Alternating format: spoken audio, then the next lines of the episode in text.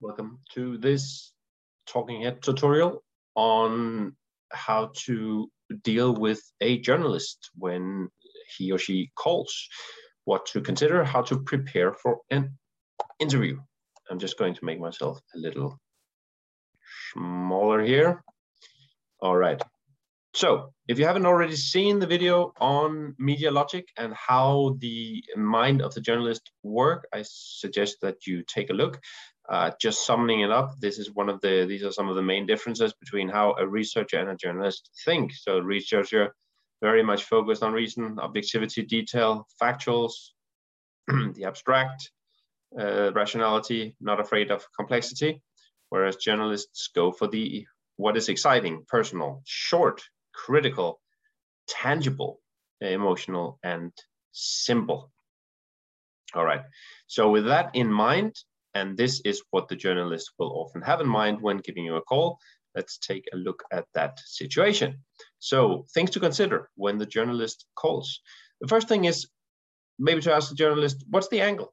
To give you an idea of what kind of story is it actually, and uh, if you don't uh, know, the angle is sort of the main idea of a news story.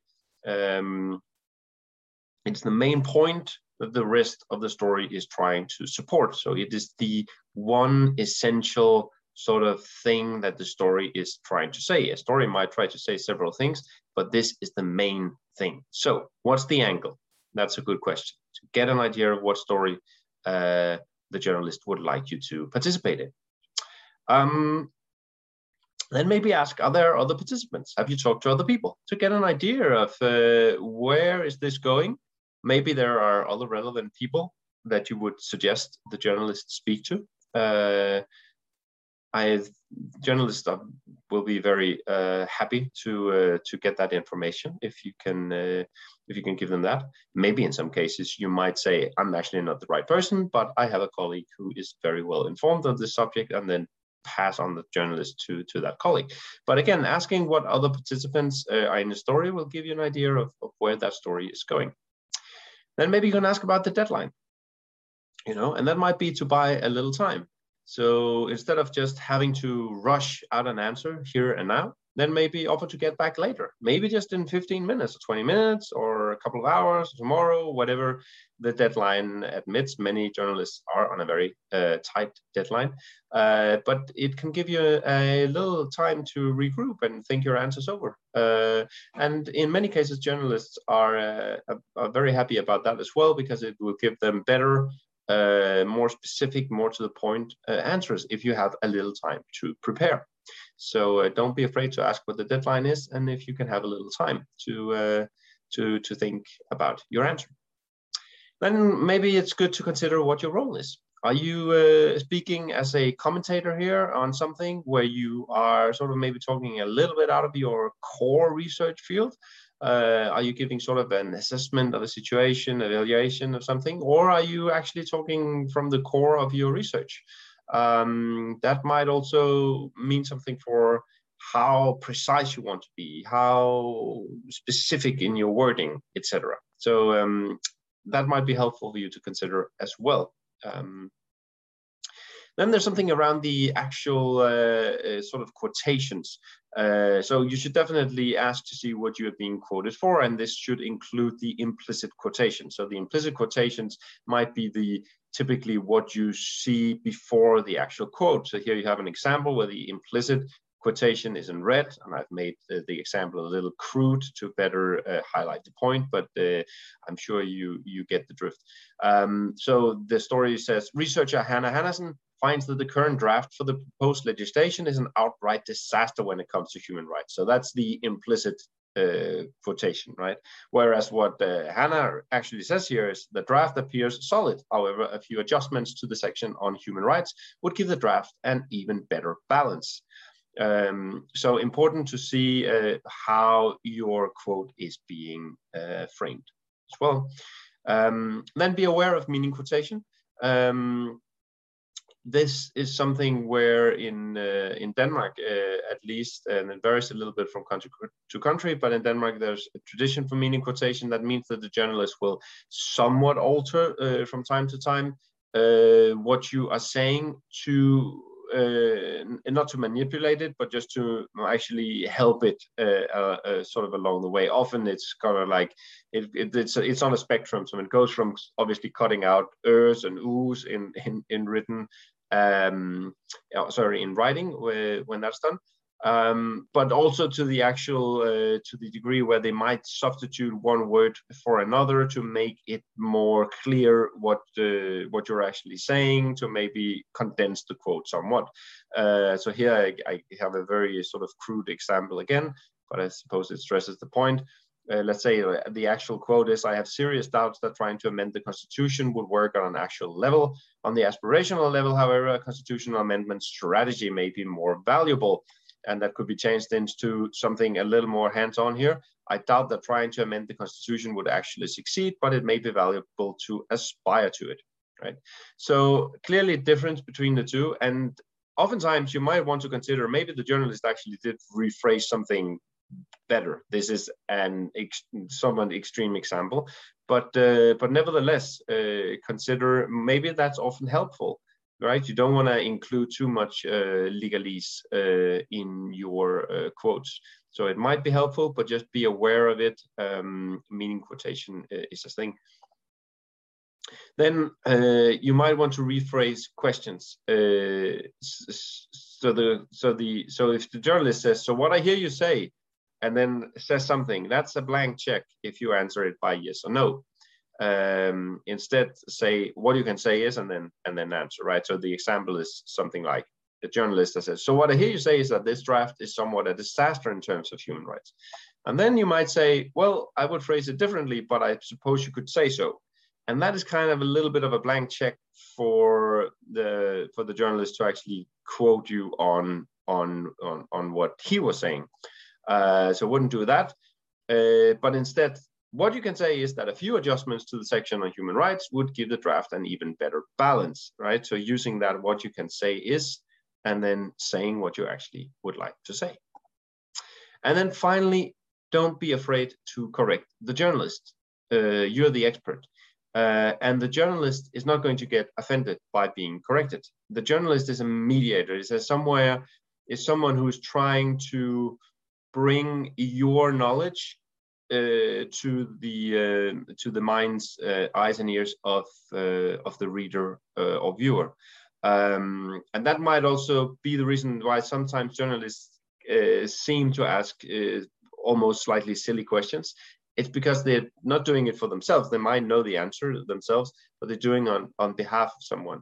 So a journalist will be happy to be uh, corrected because they want to get things as right as possible. Um, right. Then, when preparing for an interview, it's good to consider a few of these things as well. Uh, you start in the bottom here. What's the purpose? Why, why are you participating in it? Is this interview? What would you like to to uh, to to get out of it? What is your role in it? Then think about the three main messages that you want to uh, come across with. Right. So, what's the story? Um, how do we know this? and what is the consequence might be three uh, good uh, questions to uh, to focus on when you are preparing. Uh, then think about if you have any examples or cases, right? Uh, other examples, in imagery or cases that you can use to explain your story, because that is very helpful also for the journalist. You could say it is like, and then give an example or an imagined uh, situation that illustrates. Then think about a one-liner. When here's the angle. If you were only allowed to say one thing, one sentence, what would it be? I want to tell you that, and then you finish the sentence, right? If there's only one thing you could say, what would that be? It makes you very sort of sharp on what's your story. And finally, think about which words might translate your jargon, right? You might have be researching within a field where there are these well-established uh, concepts and ideas, but they might not be uh, very um, sort of um, widespread. Um, and uh, how can you translate them into something that people have actually heard of before? So Uh, there are uh, from the university uh, seven sort of principles of good research communication, which I thought you just uh, want to have a very quick look at. The first one is accuracy. Um, so trying to give the um, the um, the listener, the viewer, a correct understanding of the relevant uh, facts and the uh, the researchers that the research that is underlying the, the story.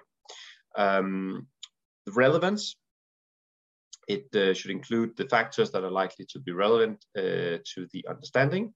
Um, uncertainty, in case there are uh, is uncertainty, and there often is, um, um, it is uh, good to make uh, to make that uh, to make that clear as well scientific status. So what is the scientific status of this research uh, in this relevant scientific community? The originator, um, you should make it clear who the originator of the knowledge communicated is. So it might not always be you. You might be uh, uh putting forth other people's work, and that is uh, something that you might want to mention. Uh, give a perspective. You have the, the right and the duty to engage in the public debate um, with perspectives of an ethical, political, or scientific nature. And then finally, any conflict of uh, interest, um, you should describe um, uh, if there is uh, any conflict of interest in relation to the research or the uh, yeah, of the individual researcher that you are. So finally, summing it up, it is uh, a trade-off uh, communication between research uh, and the sort of journalistic communi communicative approach. Um, you ideally we would just like people uh, want people to be uh, able to absorb with a high degree and detail as possible and as we have, but that is uh, not the case. So we have to meet the reader, the listener, the viewer where he or she is, um, and try to help the reader viewer as much as possible. Uh, it might be helpful sometimes to think of a bright but, but unknowing relative or, or, friend when you're when you're sort of framing a story, explaining what your research is about. And then in preparation, find your one to three points that you want to get across. Um, also, you might consider, is there a catchy quote, um, a catchy way of saying this, catchy example that helps, uh, tend to help a story along a lot. So please, if you have any questions, um, anything we can help you with, if you've been contacted by journalists, you're thinking about writing a story, you would like to do some research dissemination, uh, don't hesitate, send us an email at uh, redaktion at jura.ku.dk and see you for the next one.